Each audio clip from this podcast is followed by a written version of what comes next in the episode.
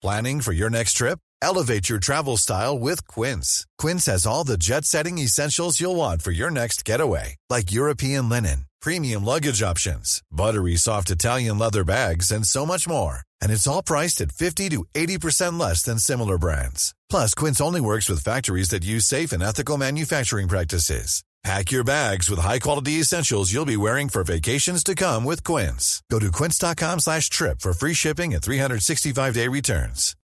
Since 2013, Bombas has donated over 100 million socks, underwear, and T-shirts to those facing homelessness. If we counted those on air, this ad would last over 1,157 days. But if we counted the time it takes to make a donation possible, it would take just a few clicks. Because every time you make a purchase, Bombas donates an item to someone who needs it. Go to bombas.com slash ACAST and use code ACAST for 20% off your first purchase. That's bombas.com slash ACAST, code ACAST.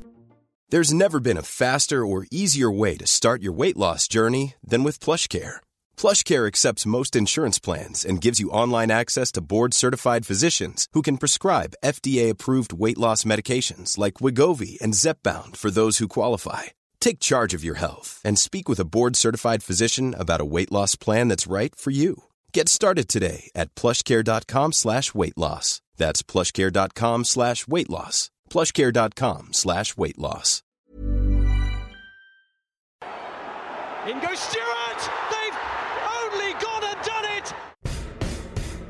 And with a quick turn, skipper Alex Dock slams it in. There's Lindegaard making Forrest back pedal. Davis looking to help it into the path of Morris. He's found him via the deflection. It's Aaron Davis. He could win it. He probably has won it for Yeovil. Oh, and it's an opening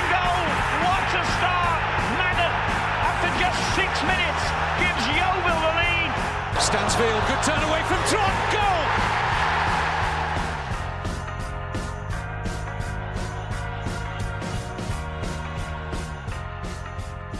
Hello and welcome to episode 199 of the Glovers Cast. Here to talk about the week in Yeovil Town is Ben Barrett Good evening. and David Coates. Howdy. Fresh from a trip to leafy Surrey. Oh, Is it Surrey? It probably is Surrey. uh, yeah, I think it is. Sorry, yeah, yeah, it was Yeah. certainly leafy. There's a fair few bob sitting around in Dorking. Let me tell you, that's not a man called Bob either. That is actual cash money. And they, Money spend, Wonga.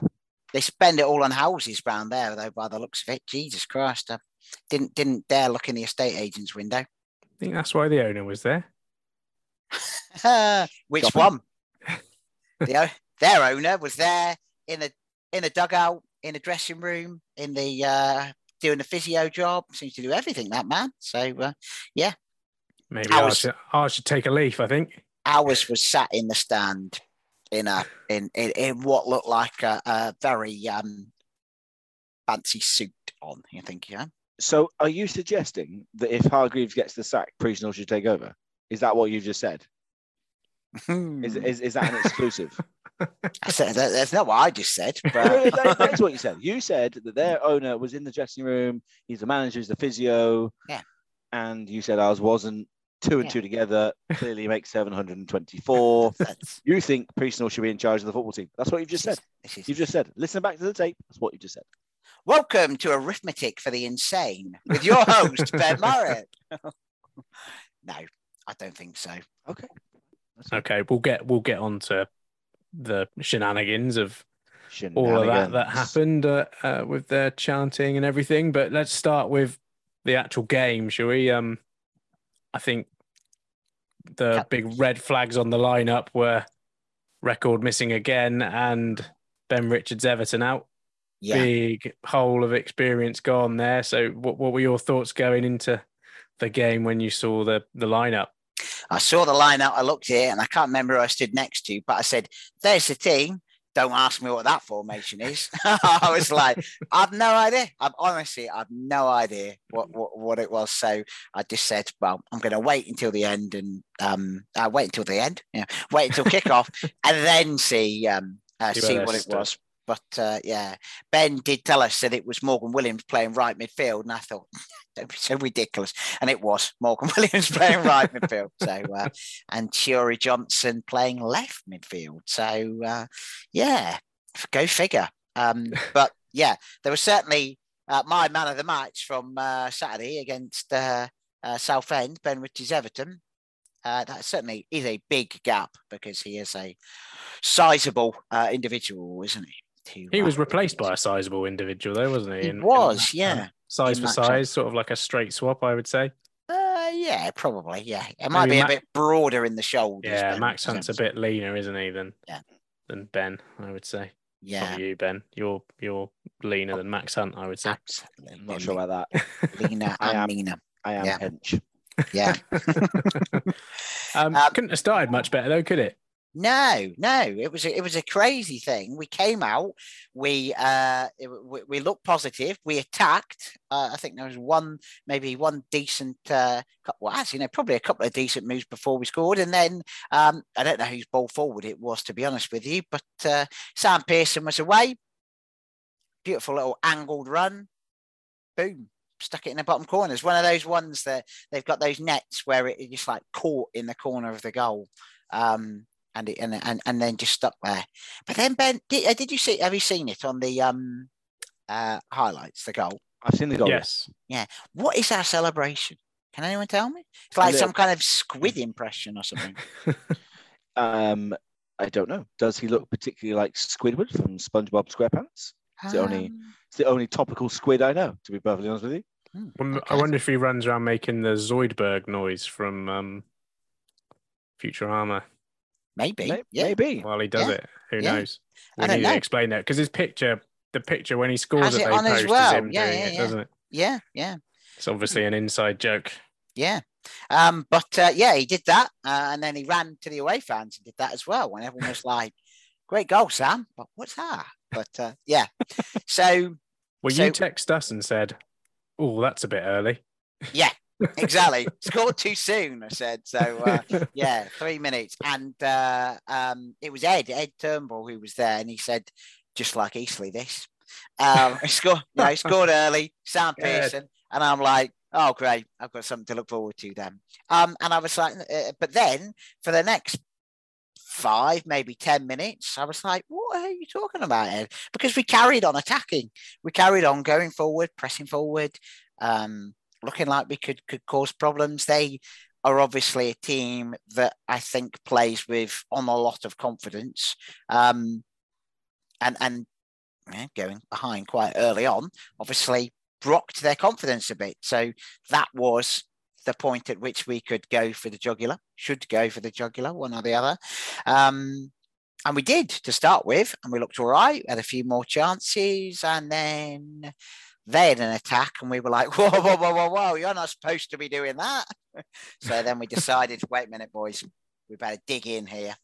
Uh, and that's what we did. Uh, and we did the same thing that I decried us doing at Southend. And um, and we sat back. We sat back and um, the defensive, you know, Johnson, as you saw against um, was it Chesterfield? Chesterfield? Yeah, Yeah. against Chesterfield. When he's going forward, get the ball at his feet, looks like a good attacking threat. Morgan Williams, his attacking prowess is probably not his strongest um his strongest point, but um yeah, we we yeah, we we the defense the, the offense that we had turned into defense. And I was just like, why are we doing this? Why are we doing this again? And I probably thought something about Albert Einstein, which Chris Angelo then corrected me, was never Angelo. mentioned. Angelo. Chris Angelo, that's what I said, didn't I? Mm-mm. No, what did I? Oh, You right. you had a hard G, and nobody wants a hard G. Oh, okay. Uh, so Chris uh, will correct me that uh, Albert Einstein never said that the definition of insanity is doing the same thing over and over again and expecting the same result.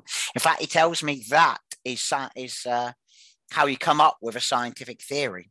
So, if the scientific theory you're trying to prove is will sitting back result in more wins for Yeovil Town, I would put your conclusions in the National League table because um, I don't think it does. Towards the end of that first half, we heard a lot of the name Grant Smith Yes, an awful Um, lot the name Grant Smith. Yeah. He was a, a busy man. Mm. Uh, I was chatting to someone yesterday who said he made some good saves, but perhaps Dorking's finishing could have been better, and um, they could have really put us away. Yeah, you think uh, there's obviously a lad called Seager um, up front for them, so that was almost like it was nailed on. He had a he had a couple of good chances. There were a couple of uh, Grant Smith saves which were definitely for the cameras. Although if you've watched the highlights that Dorking provided, you probably won't see him anyway because I think they were filmed on some kind of jacket potato from, um, but yeah, from wherever. So they they they, they but yeah, he, he he made some. He did make some good saves, and um, uh, somebody said to me at half time that he was the best goalkeeper in the league, uh, which I think I'd, I'd probably disagree with. Um, no, Ben shaking his head or nodding his head in saying he is the best keeper in the league because we know that he has got a mistake in him, but then we accept that you don't be an National League goalkeeper without having a mistake in you because if you did, you'd be a Football League one. But yeah, I think I, I would give Grant Smith the credit for the saves more so than I would uh, blame Dorking for the for the finishing. So How- half- Go on, sorry, I was going to ask just how one-sided was the second half because they scored fairly early on in the second half, sort of within ten minutes. And I'm looking at the the stats from my generic in-play um, betting website figures, and in terms of, and it's a strange phrase to use, isn't it? Dangerous attacks. They had more than double the amount that we did. 170 played 84. Um, was it that dominant? Because they didn't really turn it into anything. They only had two shots on target in the whole game, and one of them was a goal. Mm. Um, second, uh, well, towards the end of the first half, it got very much with them seeing an awful lot of possession. But no, you're right. They they had a lot of the ball, but there wasn't a great deal to show for it. There was um, we had in the second half one very good chance. Sam Pearson, I think it was, had a had a header which um, know, should have uh, should have done better with. But um, there were a couple of other opportunities uh, we, we, we had, but they no, I, I don't think I don't remember other than the goal. I don't remember Grant Smith having to pull off anything too amazing in the second half. Um, but I may have been otherwise occupied for a period of the second half, or something we might come on to afterwards. But uh, um, was it was it tequila? Uh, no, it was not Okay. tequila. No, no, no. Um, I've seen the goal back. It's a bit of a Messy one. it's a bit of a messy one, but it's a bit of a pot shot through a bunch of legs, really. It's, It's exactly, not it's not really I, it's easy to be I was going to use the word then. Going to use it. I was going to use Uh, the uh, uh, the F word. I was I was going to But if that finds its way through, there's an element of uh, misfortune there, isn't there? When that makes its way through that many legs that are, are trying to get themselves in the way of it, I'm not sure whether to be angered because one of the legs hasn't blocked it, or whether we just have to go, oh, geez, how unlucky is that that it's managed to find its way through a, a tangle of limbs between the 12 yard line and the uh, and the penalty area, not the penalty area, the goal line. Yeah. How has it? Uh, Yeah. blame the pitch. I don't know. It was um, it, it- it's one of those. It, it should never have really got to where he got to anyway, should it? it, Yeah, there, there seemed to be opportunities for the ball to be cleared long before that shot came in. So yeah, yeah, it was um, it was a disappointing one, but it it was also one of those ones that just it just felt like it was going to come. Um, because I say all the way through the end of the first half, it seemed to be, yeah, just um, coming at us. Um, yeah, well, I'm waving my hands, my hands flail. wildly around as if, uh, yeah, they uh, we've got we've got hordes coming towards us. But um, yeah, but then it was so frustrating because we didn't do anything with it as well. Our passing was aimless, and um, when we did, we, did get away. Um, Will Dawes uh, got away. Uh, it- uh, in fairness to him, he didn't see a huge amount of the ball um, in the in in the time he was on the page, but he got away towards the beginning of the um, uh, uh, before they scored. Actually, I think it was, and Uh, he was horrifically fouled by the artificial surface. Uh, he yeah, yeah definitely took a bit of a bit of a stumble there, and there was that was another thing that that frustrated me was that I mean, we obviously weren't familiar with playing on a pitch like that. I know there is one outside of Huish Park, and therefore you could argue whether we should be or not. But um, yeah, there was a lot of kind of not committing themselves to things in the same way that I think they would have done on a grass pitch. Um, so have you ever Yeah. done a slide tackle on a 4G pitch? Dave? no, I haven't, but I've never been a professional footballer who's paid to do it either. So, uh, and if I were, then I probably would. so, um, yeah, Be picking those little black bobble things out of your socks they'll have, they'll have Nightmare. rubber crumbs. They'll be working the rubber crumbs off their socks before they work their socks off. yeah, absolutely, yeah. Decrumb your socks, yeah, yeah. Um, you've alluded to being a little bit distracted in the second half. Obviously, it came Why was through. that, Dave? What, it- what, why was that, Dave? Why was that? Well, uh, so at half time, uh, we were informed by um, a couple of people on Twitter, I think, that they had engaged in conversation with Mr. Scott Priestnall, who uh, was at the game. And uh, uh, I mean, people were saying, Oh, what's he doing here? But kind of people saying to him, Oh, he's never at games, our absent owner. So I do kind of think you can't have it both ways, can you? He's, you either want him there or you, and present, or you don't want him there, um, as, as long as he is our owner. But um, uh, so so yeah, so uh, that we were told that uh, he couldn't hear anybody shouting anything against him in the first half. So in the second half, uh, we decided to up the volume a little bit, and it was a nice echoey away end because there was a, a bit of a tin roof above us. So um, yeah, I, I mean, speaking as a man who wears two hearing aids, if Scott Priestnall could not hear that, then I can certainly recommend him a uh, a good um, uh, hearing aid clinic to go and get his uh, get his ears checked because uh, he certainly heard that. But you don't want to leave these things to chance, do you? So, um, led by a couple of uh, ringleaders from the uh, from the away, and I decided to take myself off towards the uh, little grandstand that they had there, and lo and behold, there he was, Mister Priestnall, sat there in a rather smart looking suit, and uh, yeah, so I was uh, spent at least the last ten minutes of the game. Telling him that I did not want him at my football club um, and asking him questions that if I if he were to ever come on the podcast, I would ask him, hopefully more eloquently. But you can't really put a question eloquently in a chant, can you? So I just uh, stuck to "Where's the money gone?" But I've never got an answer. So I can just imagine you looking at our Google Doc from April yeah, shouting. exactly, yeah. yeah. Yeah. How are you going to pay the rent when the Yeah. deal's finished? yeah, uh, try and work that into a tune. yeah. So um, yeah. So I like how I like how you have very much um uh dis- Go on, absolved yourself from any blame by saying there are a couple of ringleaders that you followed along rather than no, no, no, no, no. I, I, I absolutely. Um, I was there. I was there with with with bells on. So um, yeah, I, I I went along with with very little persuasion, but there were there were certainly a few other people who who went along, and um, Did they have bells on? uh, I don't remember them having bells on. No, but uh, yeah, it was. I mean, I know not everybody wants to get involved in that kind of thing, and I understand that. Uh, and uh, like I say, if you go back ten years ago or whenever it was that the division of the land happened, I would have been one of those people who didn't want to go and shout at John Fry and Norman Hayward at that time as well. So I, I'm not criticising anyone to to do, but I think it was Roger um, Pipe, who when we, we had the Glovers Trust on the other week, he said something along the lines of um, talking about the rent and the fact that we're going to have to pay 100 grand a year uh, in rent. Where's that money going to come from? And blah, blah, blah, blah, blah. And I think he said, if you're not worried about that, could I suggest to you that you get worried about that? Uh, and I think that was probably what I would have said to a lot of people who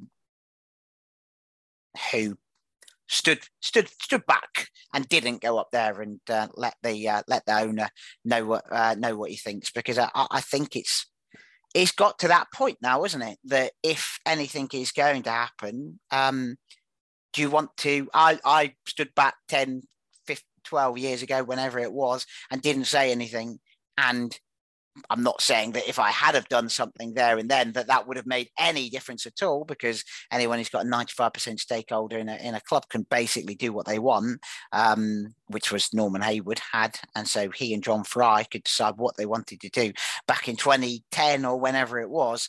But um, yeah, I did that then. And look what's happened now. So I, I, I guess at the time we were a, a league one We football were. club. I can't, you know, fairly. We were always sort of flirting with the the drop zone, weren't we? It was always we gave ourselves a couple of But- games at the end of the season to escape, but we were a, a comfortable League One club, we were. um, living within our means and you know Playing, doing playing all right. Sheffield Wednesday away rather than Dorking. Yeah. yeah. Whereas peop- now we're in the relegation zone of the national. Exactly. League. Yeah, I think I think the argument then was that this will come back to haunt us, yeah, and it now feels like this is coming back to haunt us. yeah. So Ah. the people who spoke then were correct. I do remember a Mr. M. Baker telling me that time and time again when I said to him, Why you keep going on about this for? We're doing all right, we're in League One. And he was like, This is not a good thing. And I'm like, Well, if they get development on there, then you can create an income. And yeah, I was I was writing the brochure for uh, you know, Hayward Towers or whatever it was. Um, but yeah, it goes to show how things change, don't they? Few more, few more grey hairs. Back on the pitch. Oh yeah, Ah, the pitch after the game. Uh, what was the reaction from the fans? Obviously, you know, social media is, uh, if that's the barometer, was extremely frustrating. Stop Um, it. Hey, don't say it. oh, sorry, we, me and Dave have both said it tonight. Yeah. Um, Dave didn't get called up on it though, actually. so Sorry, it's- I'm, I'm I'm not quite with it. Apologies. um, yeah. So, what was the sort of reaction on Uh, the whistle? The manager kind of alluded to it that he, you know, he gets it. Hmm. It was a bit mixed. It was a bit mixed. There were, it was kind of a bit of a ugh kind of noise at the final whistle. Um, and then the players came over and there were some people clapping them. There were other people shouting, bloody rubbish Yeovil. So um, that that wasn't me, but um, I um, uh, but there, but yeah, there, there it, it was mixed. Let's say it was far from universally positive. Um, oh, wonderful! Another point away from home. Um, but yeah, it was. Uh, Do you think in the context, like in the context of the game, because we were like under the cosh for a bit of it, yeah, do you think it ends up being like bloody hell? We're lucky we've escaped with a point there, rather than like, I don't know because like, at some point do you just need to? And obviously, none of us want that, but is it going to take a thrashing for people to actually get? This World isn't Cup very good. Yeah. Right. Yeah. Um, well, it, it's like like Ben was saying before. It never felt like they were going they were going to do much with their possession. They had a lot of possession, but they never they never really threatened us too much. It was more our ability to shoot herself in the foot that uh, that that had me more worried than necessarily something they were going to do, which is strange considering they won at the weekend five one against um, admittedly a Dagenham side which had ten men for a period of it. But yeah, it was um it was peculiar, but um.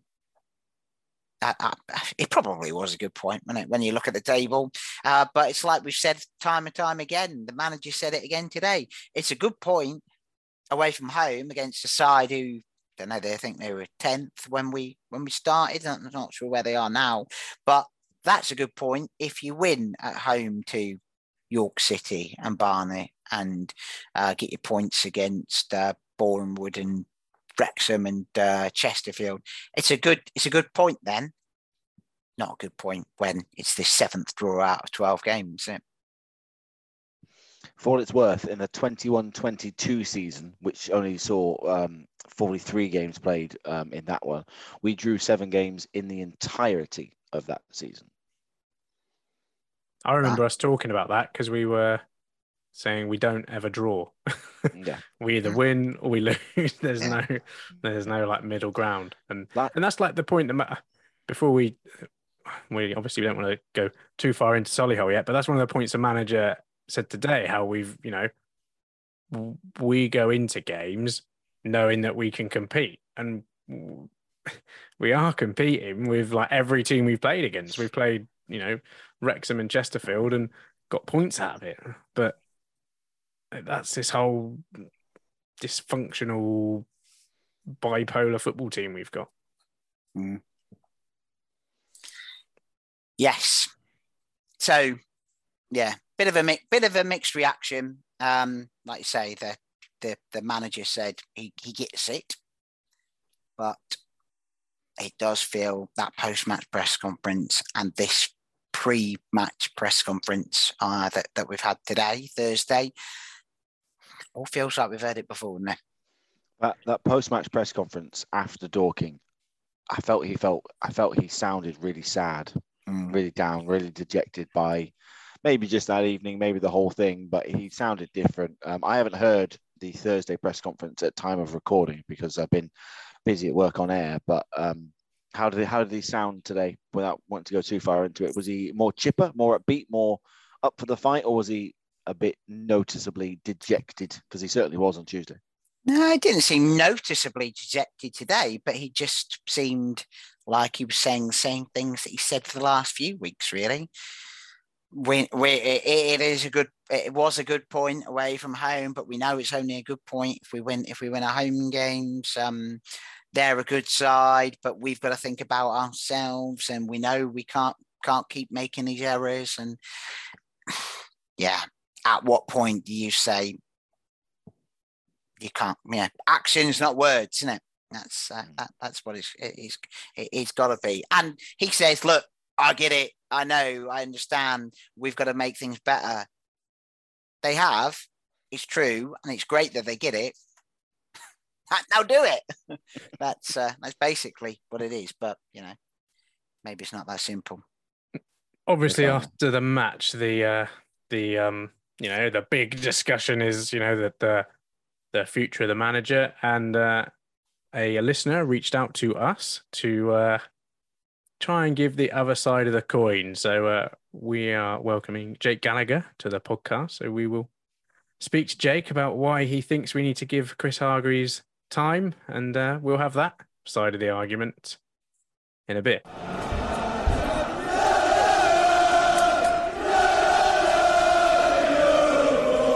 Okay, so joining us now on the Glovers cast is Jake Gallagher. Jake, you reached out to us to give us a bit of balance, I think, is uh, perhaps not us, but perhaps the uh, the supporter sentiment. Obviously, social media is um, very vocal about the, the position of the manager, especially after Tuesday night. Um, and you, you've written a, a great article for us, sort of giving us a few reasons as to why you think you know we need to have a bit of patience with the manager, but yeah, tell tell us what what what are your views and and why did you feel compelled to come and stick up for Chris Hargreaves? Hi guys, first of all, thanks for having me on. Um, good, Pleasure. good to be here. I listen every week or every uh, uh, when I can. He's the Um, one. He's the one who does it. the one. Found him. We found him. We found him. and um, yeah, I think um, I think we've been slipping into a little bit of a, Har- a hashtag Hargreaves out, and um, I think on on Tuesday I didn't go to the game. On Tuesday I was following on Twitter, and I tend to have notifications on whenever whenever Yeovil Town tweet, and I then I follow and see what the replies are and what have you, just see what the fan sentiment is all the time. And the final whistle tweet, the one all, it just seemed everyone was piling in on Chris Hargreaves, and I just thought, am I the only one? I can't be the only one who turns up on Saturday against Solihull still backing the manager. I can't be. I thought, Um, for, for, for a minute there, I thought you meant in general. You might be the only one who turns up against Solihull. Hello, hello. Where is everyone? So that's why I contacted you. I wanted to just say, that, you know, Chris Hargreaves still does have. I'm not his biggest fan. I'm not, you know, we just made a joke off air. I'm not his mum. I'm, I'm not. I'm not. I won't be through thick and thin behind Chris Hargreaves. as He continues to lose games through October or bad results through October, but I believe he does, does deserve some time. And yeah, we can we can go into the um, what I wrote about if you like. Yeah, I think I think you sort of wrote and articulated quite well what I was sort of last week when we recorded. I was a bit like, are we right to be being so annoyed because it's so close, but at the same time it feels so far away? But I, I suppose you, you're what you wrote. You started off with that, you know, the the results haven't been or the points that total isn't good enough so far, and um, you went into the old XG expected goals, a bit of statistics on the website now. So I first of all, I didn't look into the XG until I saw all the full time tweets. Yeah, yeah, the other night. I haven't had had this in my back of my pocket, thinking you know Yeovil deserve more. It's just it's just what I've seen, what I felt, especially against teams like Chesterfield. I've, I really felt like we we would win that game. Mm. Um, I think I tweeted afterwards saying there was so many positives to take. Crass was good when he came on. Torre was mercurial when he got the ball. Um, and we, we just didn't hold on. And that's just been the story of the season. We just haven't held on. We just haven't held on. So that's why I decided to have a little bit of a deep dive into the into the stats. And fortunately for me, the stats back up what I was feeling, in that we do we do deserve, according to the XG, uh, three more points than we currently have, which doesn't sound like a lot, but it would take us up to 16th. And 16th isn't a travesty at this stage of the season. And I also think that 16th, in the wider context of we've played 12 games, eight of those games against have been against teams in the top half and four in the bottom half. And to hammer home that point, as I've written about, in those teams in the bottom half, two of them are right at the top of the bottom half in Southend and forget the other side were. Um, so we, we haven't played many of the teams down below. We, we, we got Torquay twice over Christmas. They're, they're, they haven't won a game yet. Um, we, and we haven't played them yet. So I believe a little bit of time for Chris and his team. I, he, he deserves that. And I also think bringing in a manager, a new manager, just puts you back to square one. If we get over this hurdle, it makes the group stronger and galvanizes and has that real sort of dressing room um what's the word dressing room sort of solidity. Unity. yeah like yeah you know we got we, we got through these hurdles together and now look and now look at us. We've got some great fixtures coming up and um i think that that that's important. A little bit like last season wasn't it? We went through that terrible terrible sort of september and october and then we went on a massive run that took us, you know, to the edge of the playoffs with a game in hand in in January. It, it there is that sort of element of getting over the momentum. Yeah. Yeah. Fair point. I think I think the the question right now is, and I I was really intrigued. I I read that article thinking I'd made my mind up, and actually, I'm not sure I had made my mind up. Um, which is uh, anyone who listens will know it's very unlike me to sit on a fence. um, so I, yeah, it was it was a strange one because I I seven draws is by definition seven fine margin games. Apologies if my microphone is really uh, peaking. By the way, it's um driving me mad. It's right in front of my mouth. Um, and I just wondered, how do you how do you think that Chris, if given more time, and I think it's a very valid argument that he should be given more time, how he gets us to fall the other side of these fine margin moments. Because at the moment, we've fallen to the right side once and to the wrong side four times, with seven times sitting down the middle. And I think that's the key, isn't it, to this next little run of games? Can we take those fine margins and fall the right side? How do you think he goes about installing something that isn't statistical, confidence and sort of momentum? Because that's the that's the challenge over the next couple of games, isn't it? Yeah, agree. And I think um Dave, you, your your five points piece about the, the Einstein quote about doing the same thing over and over again. That uh, when I started reading that, I, I immediately thought about the formation and the, the three at the back. And I, and I, I, I, as a football fan, football lover, I like quite like three at the back. I like teams who play three at the back. It gives you loads of flexibility. But what it does, what it does need is the two midfielders to be the fittest players on the pitch, and they need to be and they need to be everything. They need to be technically brilliant. They need to be box to box, up and down, left foot, right foot. And we haven't had. We've got obviously Lawson D'Ath, who you you guys joke about his one knee, but it's true. And um, sort of last season, I don't really don't want to mention Dale Gorman, but last season I remember thinking if we could pair Dale Gorman with someone like like world beating in, in the national league, for instance, we'd have a, we'd have a side that will go up.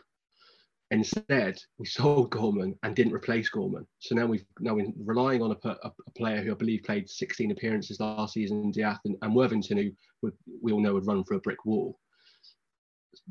So uh, we just haven't got depth in that area for this system, I believe. Hundred percent. Yeah, hundred percent. I, I, agree. I, I I'm with you, Jake. I really like three five two when you have the ball. If you have huge amounts of possession, you're basically getting two extra wide attackers because it just allows your fullbacks just to get right up alongside the front line. There's always an outlet. Suddenly the defenders don't know where to go or how to go, and it pushes the other side back so defensively. When you've got huge amounts of the ball, and I refer back to the game against Barnet at home, where we had so much of the ball and we just always had an outlet. Always, always, always. Doesn't matter who had the ball. And when you have got someone as technically gifted as Lawson Diaz, who can spray passes around and make things happen, and someone like Pearson who was charging out of the midfield, you've always, always, always got an option. And I, I'm completely with you on 352. It works well when you've got the ball. The problem is we have succumbed so much to possession. Dorking had 66% possession on Tuesday night, and we that forces you back to basically playing a flat back five, and and that pushes players like Charlie Wakefield way out of position. When I think we all agree we want a bit more Charlie Wakefield going forward. We don't want him pinned at the back having to do a defensive job. Great. No, I, yeah, I wrote about the squarest of pegs and the roundest of holes. Charlie Wakefield being a, a fullback rather than a right forward or right wing forward. I think when you watch Wakefield in those in the fullback position, the wing back position, he thinks too much about where he should be. Can mm. see the cogs moving. Yet when you give him the ball forward in a, in a forward right role, he is he just he just has his head down runs with the ball, kicks it further past the defender, and it's not it's not like it's not it's not innovative. It's not going to change the face of football. It's just it gets your team up the pitch, and it's exciting to watch. When last season, when Wakefield got the ball in those positions, I mean, I stand up anyway, but I'm stood up. You know, I'm I'm I'm I'm, I'm excited in those positions, and I just haven't seen that this season. I saw him away. Sorry, I just want to because you're you're absolutely spot on. I saw him away at Altrincham, and I felt the same. I think I said on air for the BBC. I felt like when he was playing defensively that actually he just he just needed a, a hug. I think I said to Sheridan, he just looks like he needs a hug. He's overthinking everything. He's taking too long in areas he doesn't need to take too long in. But you're absolutely right. When he was getting forward and he had Chiori Johnson on his side at that same time, they were getting into those areas and they were making things happen going forward down the right hand side. For me, the Charlie Wakefield conundrum that Chris Hargreaves has right now is very, very, very, very simple to fix. And this is one of my frustrations with Chris Hargreaves. This is a very simple conundrum to fix. Pay your best players in the best areas and figure the rest out afterwards. I'd much rather see us put Charlie Wakefield where we want Charlie Wakefield. And that if that leaves us a bit of a gap at wing back, I think we try and find other ways of filling it. He's not the answer. Let's let's get back to using our best players in the best areas because I'm in agreement with you, Jake. Charlie Wakefield at his best is not groundbreaking. He's not going to set the world alight, but I tell you something, he's damn good at this level. Absolutely, and you guys must have seen as well the signings we've made. We've made Dawes, who's a winger. Wakefield's arguably our best attacker on his day, and he's a winger. Jimmy Torre, Jimmy Torre. It's very similar actually to Ben Brereton Diaz at Blackburn. He's sort of a tall, gangly striker who you think might be a target man, but he's not. He's better with a ball at his feet, running at mm. defenders. He, he doesn't sort of his his his skills doesn't match his physique, if you like. Yeah. He can be a wide a, a wide winger, and I think we just have players in those positions. You give them the ball, they'd be, they'd be dangerous. Instead, we're just not playing. We're not playing in the right positions, and we're, we're not playing the, with those players. We're not playing with well, yeah. wide attackers, and and that's where the frustration comes. Oh, we said the F word.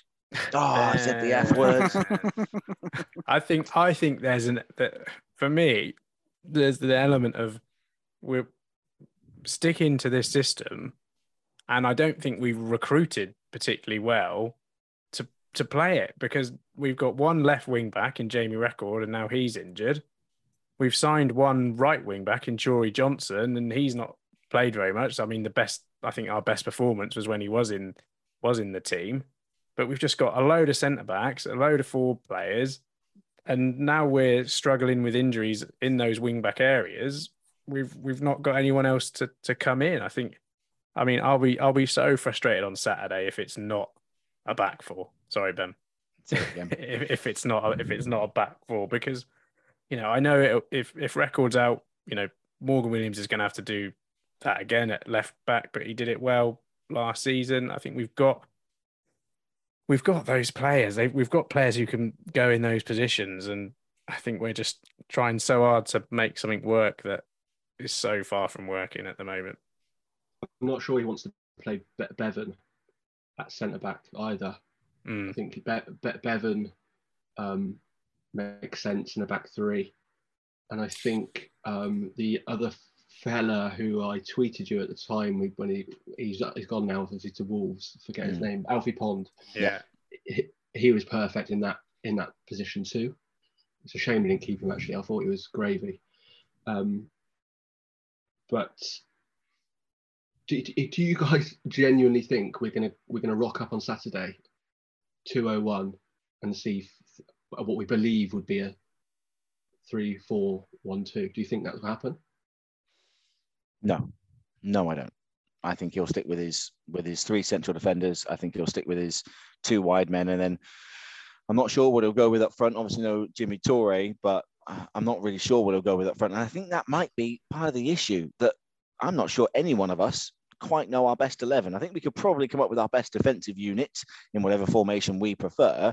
But going forward, are we really sure that it's Fisher, it's Linton, it's Dawes, it's Torre? We haven't seen anything of Scrimshaw just yet. We haven't seen Pearson um, as, as an out and out attacker. We haven't seen the best of Wakefield yet. I just don't know our best attacking unit. And more concerningly, I'm not sure Chris Hargreaves does yet either. Yeah, think best- I, am I'm when I was writing that article, I, I, I listed all the attackers, and I sort of had this point I was going to make. I didn't make it, but um, I'm really interested in Scrimshaw. Mm. Um, I'm interested in why we signed him, actually, given that we had lot had so many strikers at the time. He's clearly a poacher. Um, I used a I used a uh, an analytical program called Wyscout, Mm. and it you might have heard it before. It kind of um, on there it has like clips of players, and you can just type in a player. I, I can type in now Scrimshaw, and it will show me the goals he scored over his career, things like when he's been in the shooting position, what type of position he is. He's a, he's a poacher. He's a goal poacher, and the goals he scored, he's sniffing it. He's a fox in a box kind of Francis Jeffers kind of kind of player. we haven't played him there. No. No. He's played. I counted him up. He's played sixty minutes, sixty-one minutes, uh, coming off ten minutes here. Five minutes. I think it's over five games. Played sixty-one minutes, so he hasn't even played a full game over five. Uh, and and like you say, you just can't. I mean, didn't get off the bench at all on um uh, on on Tuesday night. Came on briefly at, uh, for ten minutes or fifteen minutes of Southend. But yeah, a player like that, how you can expect him to do what you've signed him for, ten with with 10 minutes left of the game. It's no. But he's frustrated. Mm. We've he- also- he- we- when we- I've seen him, we've all said the F word now. quite- Yeah, Yeah. Sorry, sorry. It's fine. You're part of it now. yeah. When, when I've seen him, he hasn't looked quite fit enough, which is probably why he's given him the 10 minutes to build up his fitness. But um, he doesn't look, doesn't look very fast either. But I've the one of the clips on Wyscout, he looked like bloody Usain Bolt. So may, I honestly think that Yeovil might have used Wyscout to sign this guy because he looked gravy on here, on this, on here. But in the um, at Huish Park, I'm yet to, we're yet to see it. But um, I am in- interested in him playing him as a as a fox in the box striker. Would you play him alongside um, a big man? Would you play him with sort of three attackers in behind? Would you have him as a as sort of an extra player in a ten, La Trequartista possibly? Where would you where would you put him? On, Saturday, I'd probably, I'd honestly, you know, if you wanted me to name a starting eleven, I'd start him up front. Like none of our strikers are in form really. Our top goal scorer is Jamie Reckord, um, which is you know uh, Worrying. a big, a big, a big alarm that um, things aren't going right uh, in the in the four positions. So I probably probably say go. And, I'd play him up front on his own in that um, poacher role, and have I'd have two wingers. I'd have Charlie Wakefield. I have not seen Dawes play. I don't know um, uh, how he played on on Tuesday, um, but perhaps him the other side, and let's let's go with that. So very simple, isn't it? Ian, do you want to do Ian? Do you want to do your four three three chant now, or should we save that for later? Uh, yeah, well, I don't know if I'm leaning towards a four three three or a four four two at the moment. You think about going full Mike Bassett? Yeah, yeah, I am. I, I'm thinking pair Fisher with someone because we if if we're you know the manager manager keeps talking about a lack of experience, and if he wants experience on the pitch, I think you know he needs his needs his one of his first signings, doesn't he? And Fisher on there, but yeah, I think you know Wakefield or Dawes or Pearson on the left and Wakefield on the right, and if you have D'Ath and Worthington in the midfield and allows you to keep Staunton at the back because I think there's a bit of a element of panic with Staunton. Who plays at left back then in a flat four? That's my sort of Williams. main question. Williams at left, Chiori Johnson at right. If, if Reckord's not fit, then Morgan Williams and Johnson on the right. Morgan Williams did it quite happily for the, the vast majority of last season and kept out a couple of actual left backs at times from that position. So I, I have no issue with him going back in there at, as a flat left back again. I just feel like, and we've I've, we've said it a couple of weeks. I think it's been brought up, and I think um, Jake, it was something that you said on yours, is that sometimes it looks like we are overcomplicating things that don't really need overcomplicating. And when you're just looking to get a bit of confidence back into players, when you're looking to make good players feel like good players again, just keeping things simple for a couple of games might be the way to go. The question is whether or not Chris Hargreaves will do that or whether or not he'll stick to his guns. He likes his wing backs. He wants the wing backs in there. And I don't really know how that's going to go against a, a Solihull side who'd like to keep the ball again an awful lot. It's a million dollar question, isn't it? None of us have got the answer to it. So No, you're right. Yeah, no, Right. com- complete and utter silence. Well, there we go. Are you going on Saturday, Jake? I will be going. Yeah, going with my dad. Um, Nice. He came. He came. He came to his first game at Yeovil Town since the eighties. He told me against Chesterfield, and he really enjoyed it. Ah. So he's coming again on. Uh, Had, on had we improved much since the 80s? Did he say? It, it, it- to be fair, he didn't remember, but um, he, he was really impressed with Jimmy Torre. He said he loved him. Um, Yeah. But he did have good. He did have good games, to be fair, and then obviously followed it up with a, um, a foolish red card. Yeah, my my mum came to Wrexham for the first time in a long time, and uh, yeah, she thinks we're top bins, but Can, can, can you all just start bringing your parents more often, please, guys? Because clearly we play well when mum and dad are in town. yeah. Well, enjoy it on Saturday, and thank you for joining us and Mm. to, to give us your views. And I think you know that's it's great to have an extra voice on to tell us what they're thinking, and hopefully, um, if anyone thinks we're all you know negative Nancy's, um, perhaps we're not. Thanks, guys.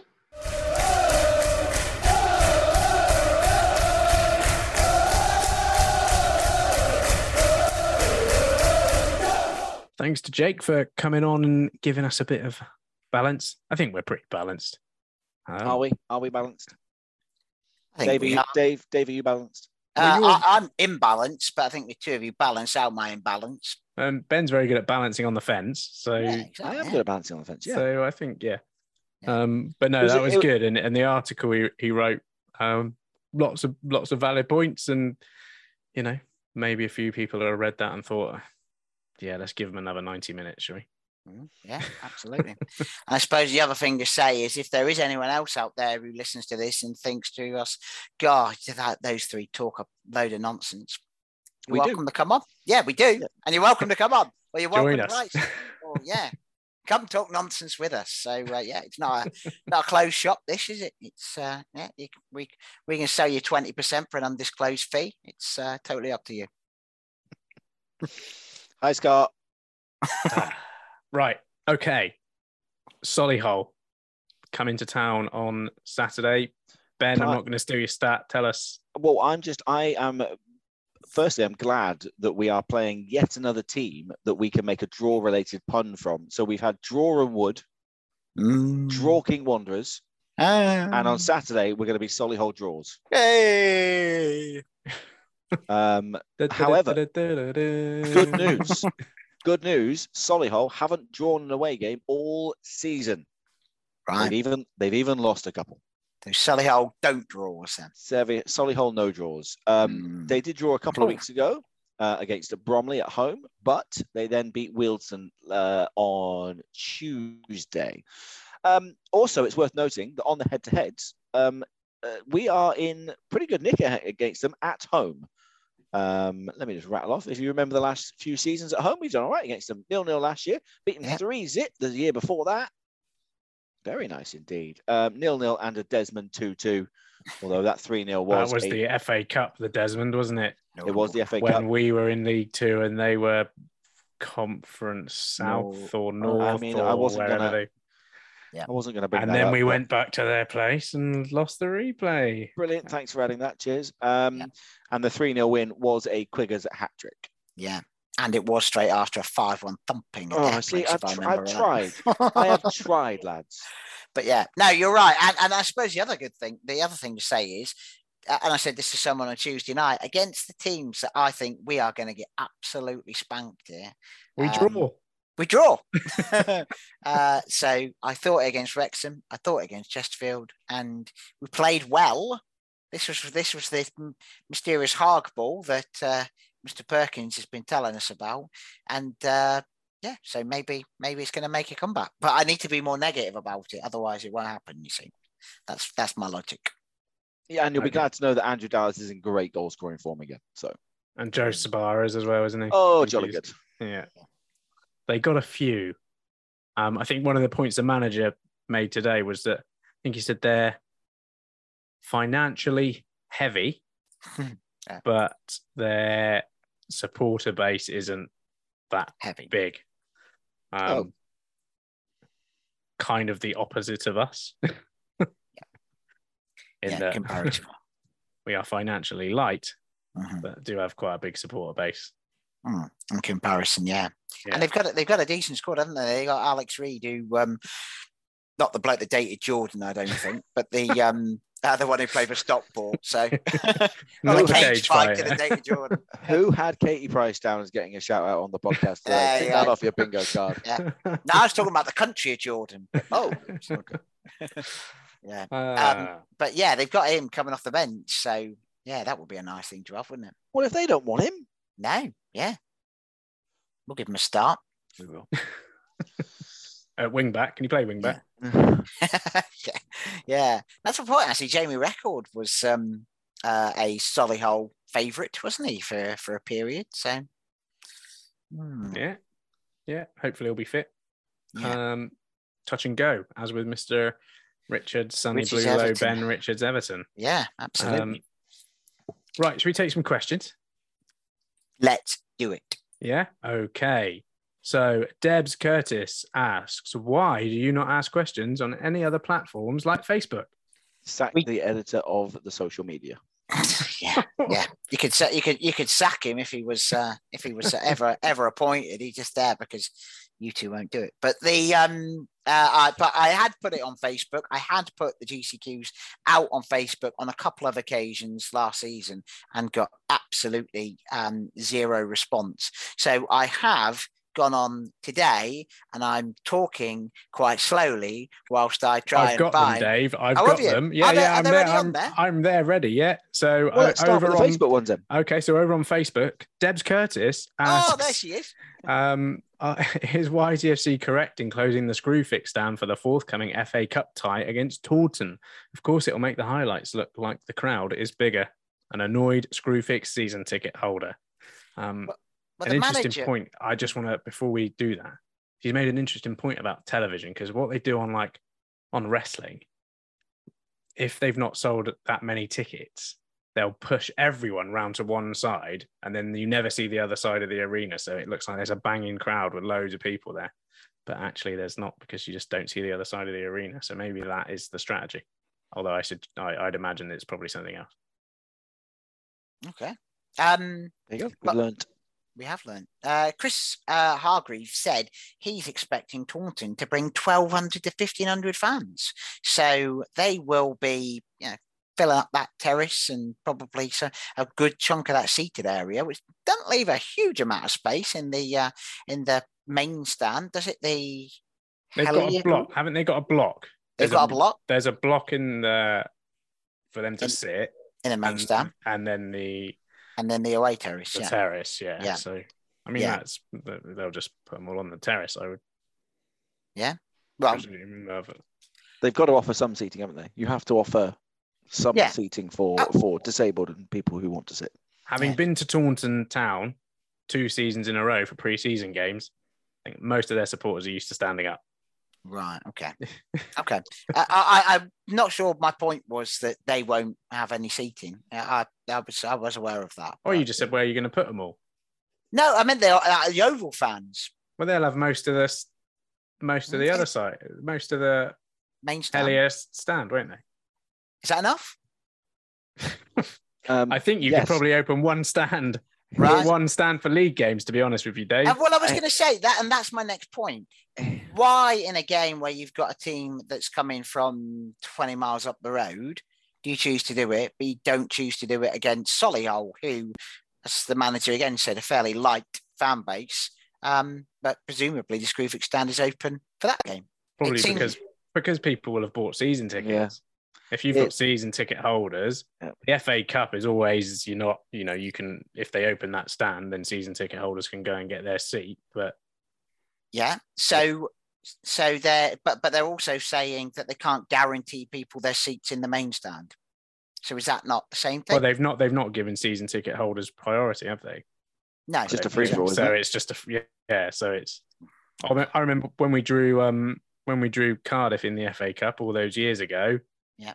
We would always sit in our usual spot and had our season ticket seats, but when it came to buying a ticket for that, we it, it- you had to sit wherever you got a ticket.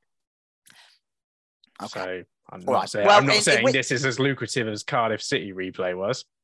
Um, but yeah. okay. In which case, in which case, it's a great decision, Je- Deb. So I'm, I'm all for it.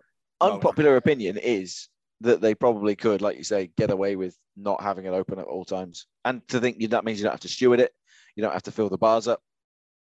It's just a cost cutting exercise. I don't like it, but if you were someone who was trying to scrimp and save on every penny you needed to, I mean, I get it. I don't like it, but I get it. If there comes a point where they sell out that stand and they sell out the terrace, I imagine they'll open the other one. But once they've got to that number, we'll be talking of the highest um, attendances that we've had in a long, long, long, long time. So I don't see there being any issues with room on that side of the on that side of the ground. Unfortunately, I suppose there could also be a, a policing thing about it as well. I don't I don't know. Um, but yeah, I know what you mean. It is it is one of those things where you think from a like I can understand why they would do it if it's a cost saving thing, but at the same time, it's like have a, let's have a bit of a go. Like let's get as many people there as possible. and how much are the tickets? 15 quid per adult. If they'd if if they'd have made them a fiver or a tenner, as would have been maybe a bit better for this. Not even qualified for the FA Cup level yet. Imagine imagine if they'd have gone and made them everything everything a tenner, and really made a massive push for it. Clearly, they've decided not to make a massive push for it. Save a few quid. They won't probably fill out that stand and the, the terrace. So yeah, I get it. I don't. I, don't- I don't, like it. know but- if they're allowed to price that No, because you've got to split the you've got to split the money, haven't you? 40, 40, 20. Yeah, so yeah. it's it is difficult.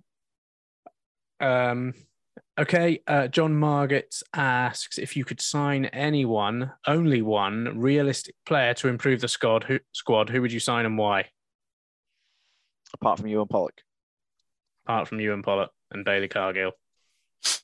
El Gorman, just so that I know he's going to take our free kicks from now on. Is that realistic? though? Scored one, didn't he? Scored one this week. He did, yeah. yeah.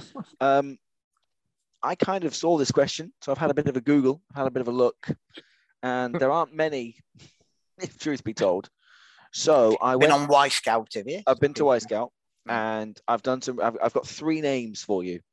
Go I'm on. not sure how realistic they are, but for five and a half minutes of searching whilst also working, the three names are. Um, I've gone with players who aren't playing at other clubs that I think would benefit us, basically.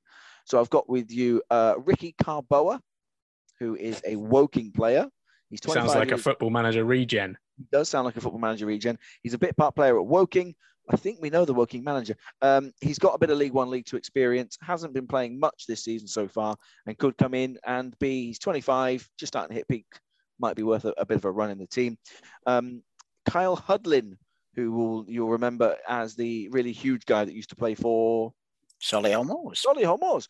Um, he's on loan at Wimbledon from Huddersfield and not really getting a kick. So Huddersfield, cancel that, send them to us. Great stuff. And the other one, for a bit of experience, because apparently we haven't got any experience in the squad. Um, and this is a bit pie in the sky. I'm not sure how realistic this actually is, but up at Exeter, down at Exeter, down at Down. Exeter. Um, Definitely down from where you are. yeah, definitely down. Uh, Matty J isn't getting a game or not an awful lot of starts for Exeter at the moment and could come to us either on loan or who knows, maybe even permanently at some point. point and become our main player. So there's three names off of literally four and a half minutes of going through flash scores to find players that aren't playing an awful lot at the moment. I like the last one. Yeah, Matty J is probably my favorite, but I think he's also the most unrealistic. Yeah. Can Okay. I can I go for um, Jay Falston from Taunton because he Mm. can take set pieces and is a left side. We haven't got any. We've got one left-sided player who's left-footed in Jamie Reckord. You are all criminally overlooking Ollie Haste. Yep. Get him in. Get him in. I, my, my player would have been Ruben Reed anyway, but uh, there scoring goals. I tell you, scoring goals. Are you finally Um, judging him? Absolutely, yeah. Judge him on the goals he scores.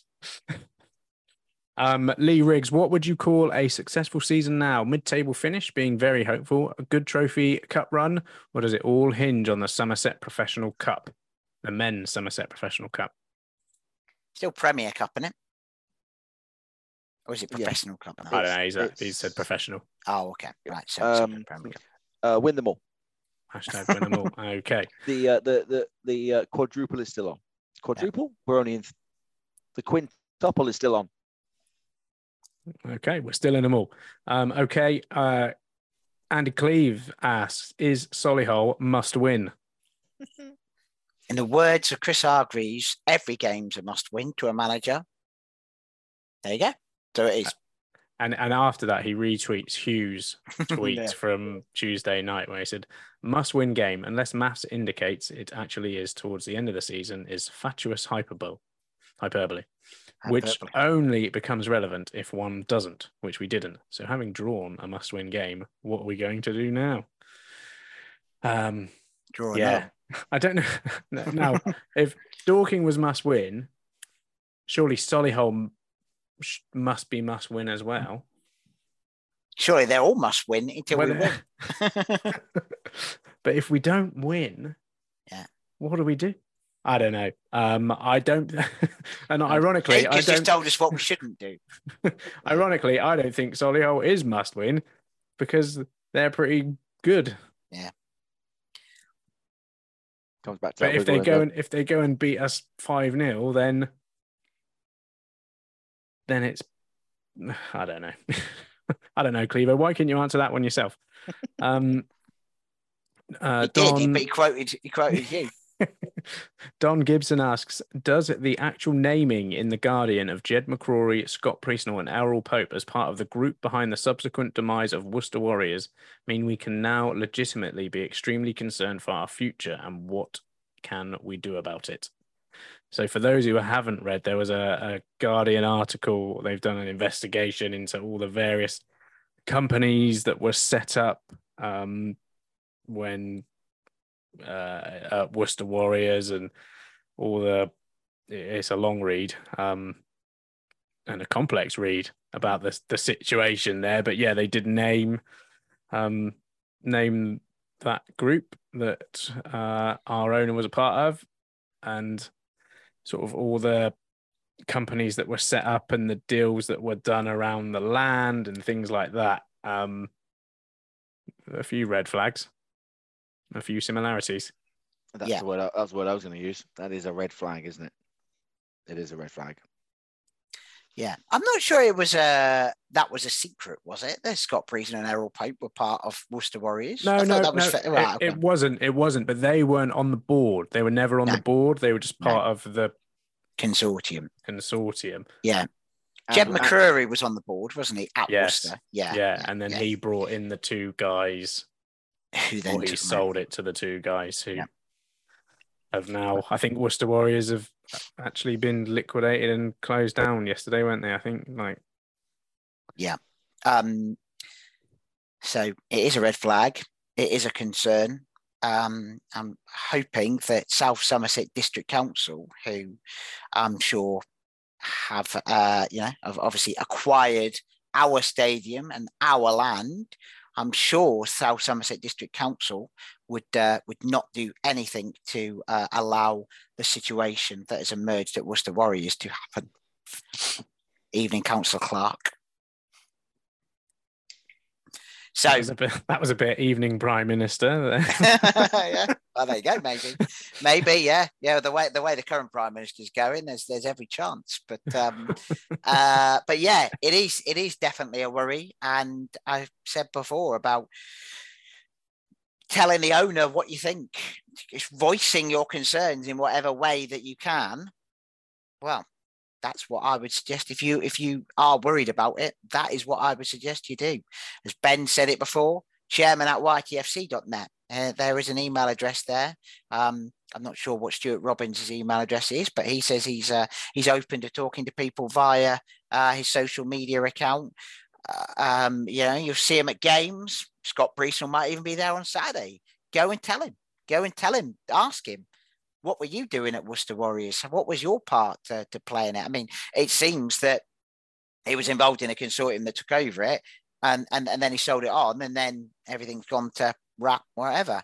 Um, whether he's got anything to do with that or not, nobody knows. But he's he is in the trail somewhere, isn't he? And um, I mean, we've said it a million times before. We are a forum open for Scott Priest or anyone to come on and talk about the things that some fans, not every fan, some fans are talking about.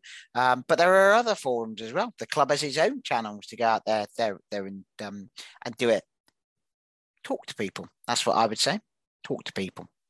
I suppose my my big concern about the future is is that we've seen attendances decline over the years and those people who would probably be more vociferous and make their feelings known are the people that aren't there anymore don't go anymore and and that's the the real major worry is that is it just going to peter out? I mean, talk about making your voice heard when you're at the game, but you're still paying your money to go. Those people who don't want to go anymore because they don't believe in it or don't, you know, don't want to prop it up, they're already, they're kind of already making their voices heard by just not going.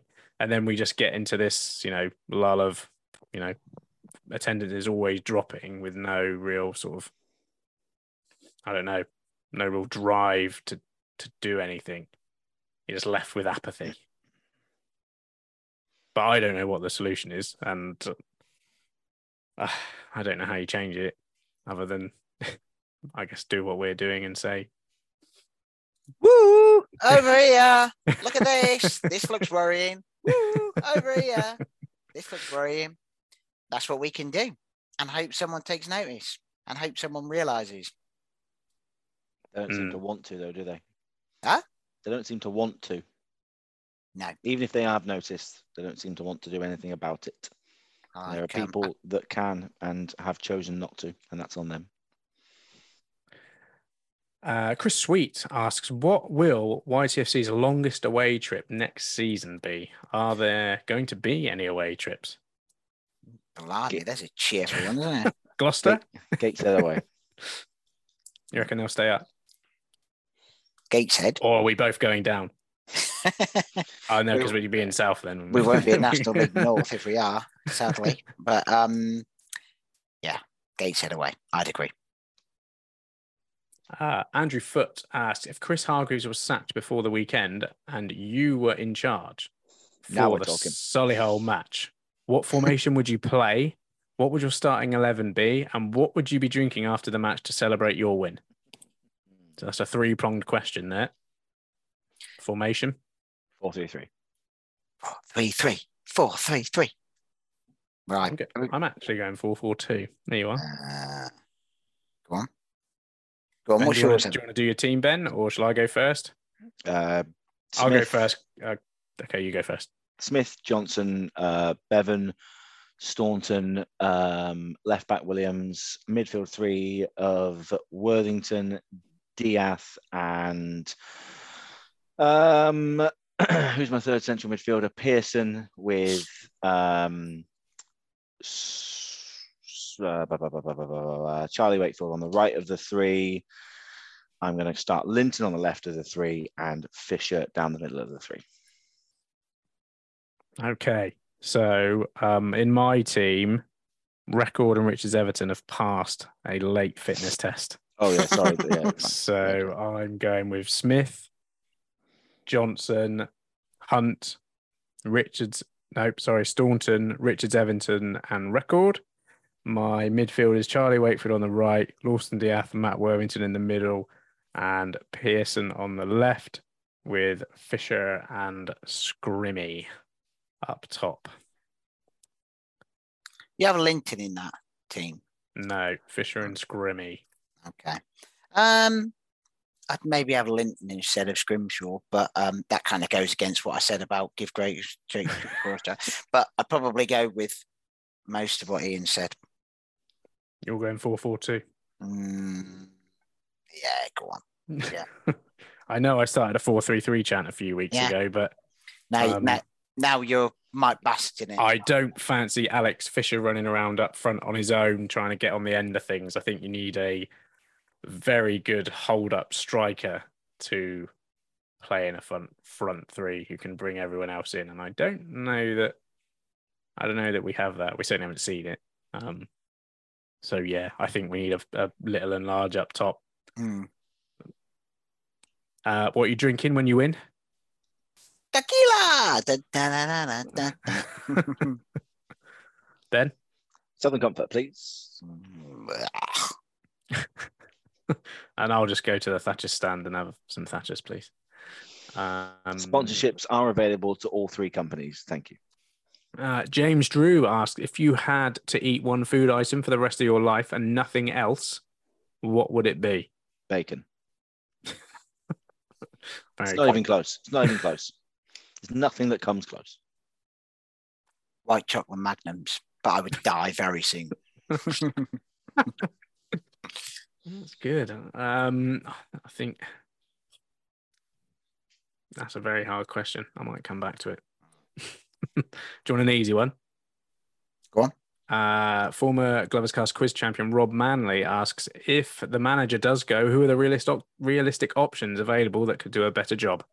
If he'd still been available, I'd have suggested Steve King, newly appointed Gloucester City, formerly of Dartford FC.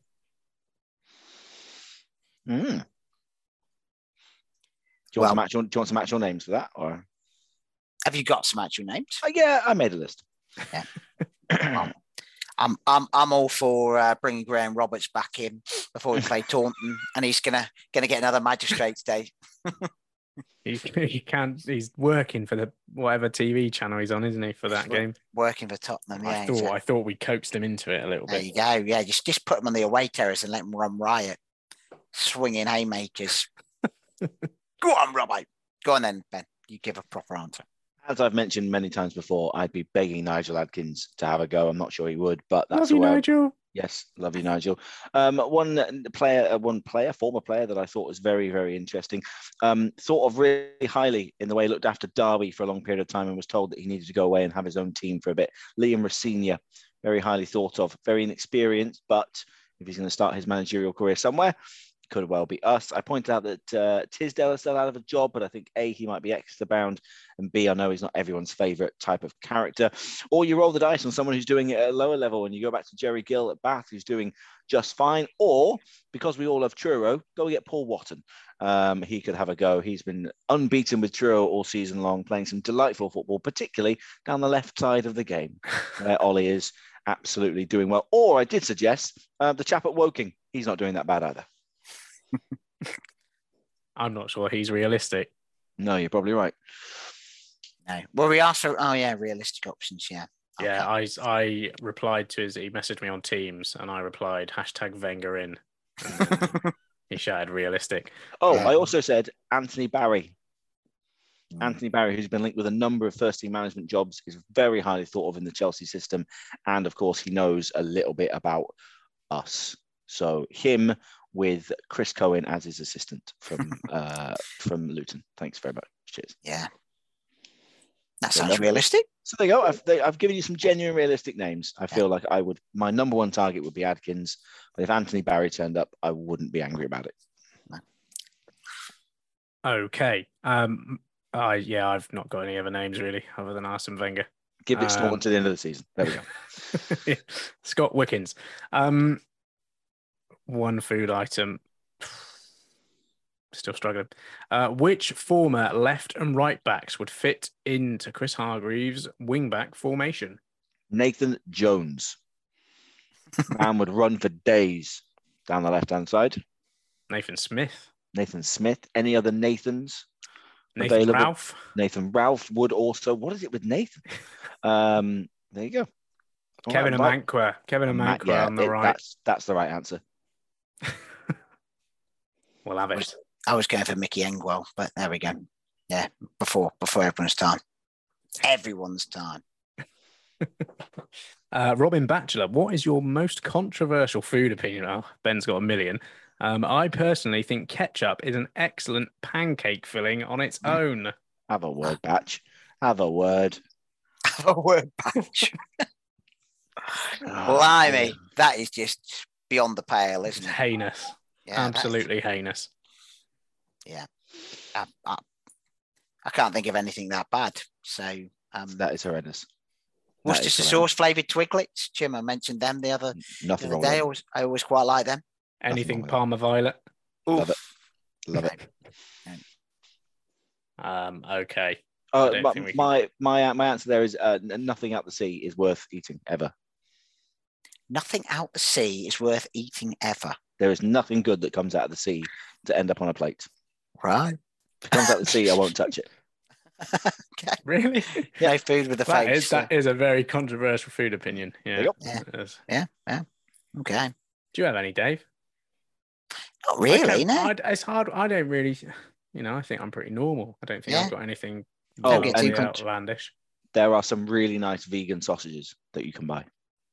I don't yeah. think that's a wild. No, no. I'm, yeah. Some people fine, get yeah. a bit weird by that, but yeah. Nah, Nathan Smith has adjusted us all to the world of veganism. So yeah. I'm still not paying eight. I'm still not paying eight quid for a bottle of Blendy though. No. Um, Clevo's asked this. I feel like he's asked us this before though. Uh, Marmite, love it or hate it. Love it. N- neither. It's all right, isn't it? It's... No, I love it. It's fine. Good. Okay. Great. Great on a crumpet. Especially when they're stacked in sixes. Correct. Um. Okay. Uh, there, there's a question here from a man who looks like the Terminator, just on his there? profile picture. Can you see one from someone called Boxed?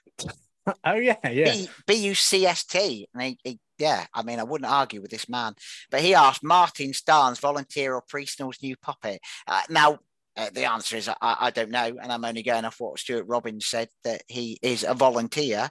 But I am curious to know what Martin Starnes is at Yeovil Town because obviously he's got some experience, isn't he, as a, as a CEO? Uh, and and and I can't understand why, if he is involved in the club, which from what we hear, he's down there quite often um, at numerous different games. I, I don't understand. I don't I don't know what he is, and I don't understand why Nobody's Why telling us what know. he is. Yeah. Yeah. Well, why? Why nobody knows? Why isn't anyone saying uh, who he is or, or or what he is? But yeah, I I don't really remember. I, I remember him being there, but I don't really remember a great deal that he did. He left when we got into the championship, didn't he? Yeah, he he was the chief exec, wasn't he? And then Yeah. John Fry became the chief exec and When he left, yeah. chairman when he left, and Yeah. went to Plymouth. And I think he told Ben off once. Did he? Um, Yeah, Right. Ben's told us this story before, Dave. Right. Okay. on, mate. Yeah. He thought he thought Ben was a leak. Thought I was. Ah. He thought I was a, a, a former. Um, what's the word? Forum um, person Oh, who right. was giving away um, team news. I was apparently, yeah, an insider mole. Yeah, I wasn't, for what it's worth. But he just thought Ben just kept saying Josh Wagner's the best goalkeeper in the league. And Yeah. Nice guy that was it. Uh, and finally, we will finish off on this question from Ben Barrett. Perhaps he just wants to ask it. Um, yeah, this is a, a very interesting. Would you rather? Would you always, forever, in any situation, always be wildly overdressed or wildly underdressed? So, would you rather be going to funerals in like your pajamas with holes in them, stained t-shirts, or would you rather be painting the spare bedroom in a tuxedo at all times? I think underdress feels more comfortable, doesn't it? So You I'm think? gonna. um, you you, yeah. you, you get would- married married in your absolute skivvies. No See, one's going to marry I me think- then, but yeah, I would. Yeah. I think I'd rather be overdressed because then I'm only if I'm only overdressed, it's only when I'm, you know, I'm home. wildly overdressed. We're talking tuxedos. You've got to get them. You've got to get them dry. How many are you going to get? You're going to get them dry cleaned every time you finish. It's all with them? right. You look the part wherever you go, don't you? Yeah, but imagine the faff on that. I don't. I, I don't know the answer to this question. I don't why know ask it, Ben? because why ask I, it? I needed your opinions. This is yeah. This I'm, is I'm intrigued. Uh, ben asks his own questions and then sits on the fence on them as well. ain't that the truth? right, on to Solihull. We're gonna we're gonna win this one. I can feel it. Ian, I have a question for you. Finally, uh, this is episode 199. Have you got anything fun planned for episode 200? Well, hopefully, once you've got to the end of episode 199, episode 200 will appear in your feed magically and you'll see it. Should I tell the listeners what they're going to get or shall we um, let them have a surprise? I think they should have a surprise. Surprise! And with a quick turn, skipper Alex Dock slams it in. There's Lindegaard making for his back pedal. Davis looking to help it into the path of Morris. He's found him via the deflection. It's Aaron Davis. He could win it. He probably has won it for Yeovil.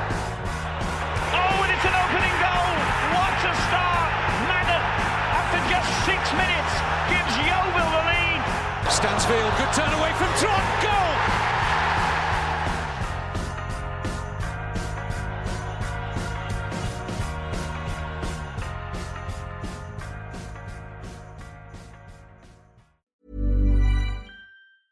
Mom deserves the best, and there's no better place to shop for Mother's Day than Whole Foods Market. They're your destination for unbeatable savings, from premium gifts to show-stopping flowers and irresistible desserts. Start by saving 33% with Prime on all body care and candles. Then get a 15-stem bunch of tulips for just $9.99 each with Prime. Round out Mom's menu with festive rosé, irresistible berry chantilly cake, and more special treats. Come celebrate Mother's Day at Whole Foods Market.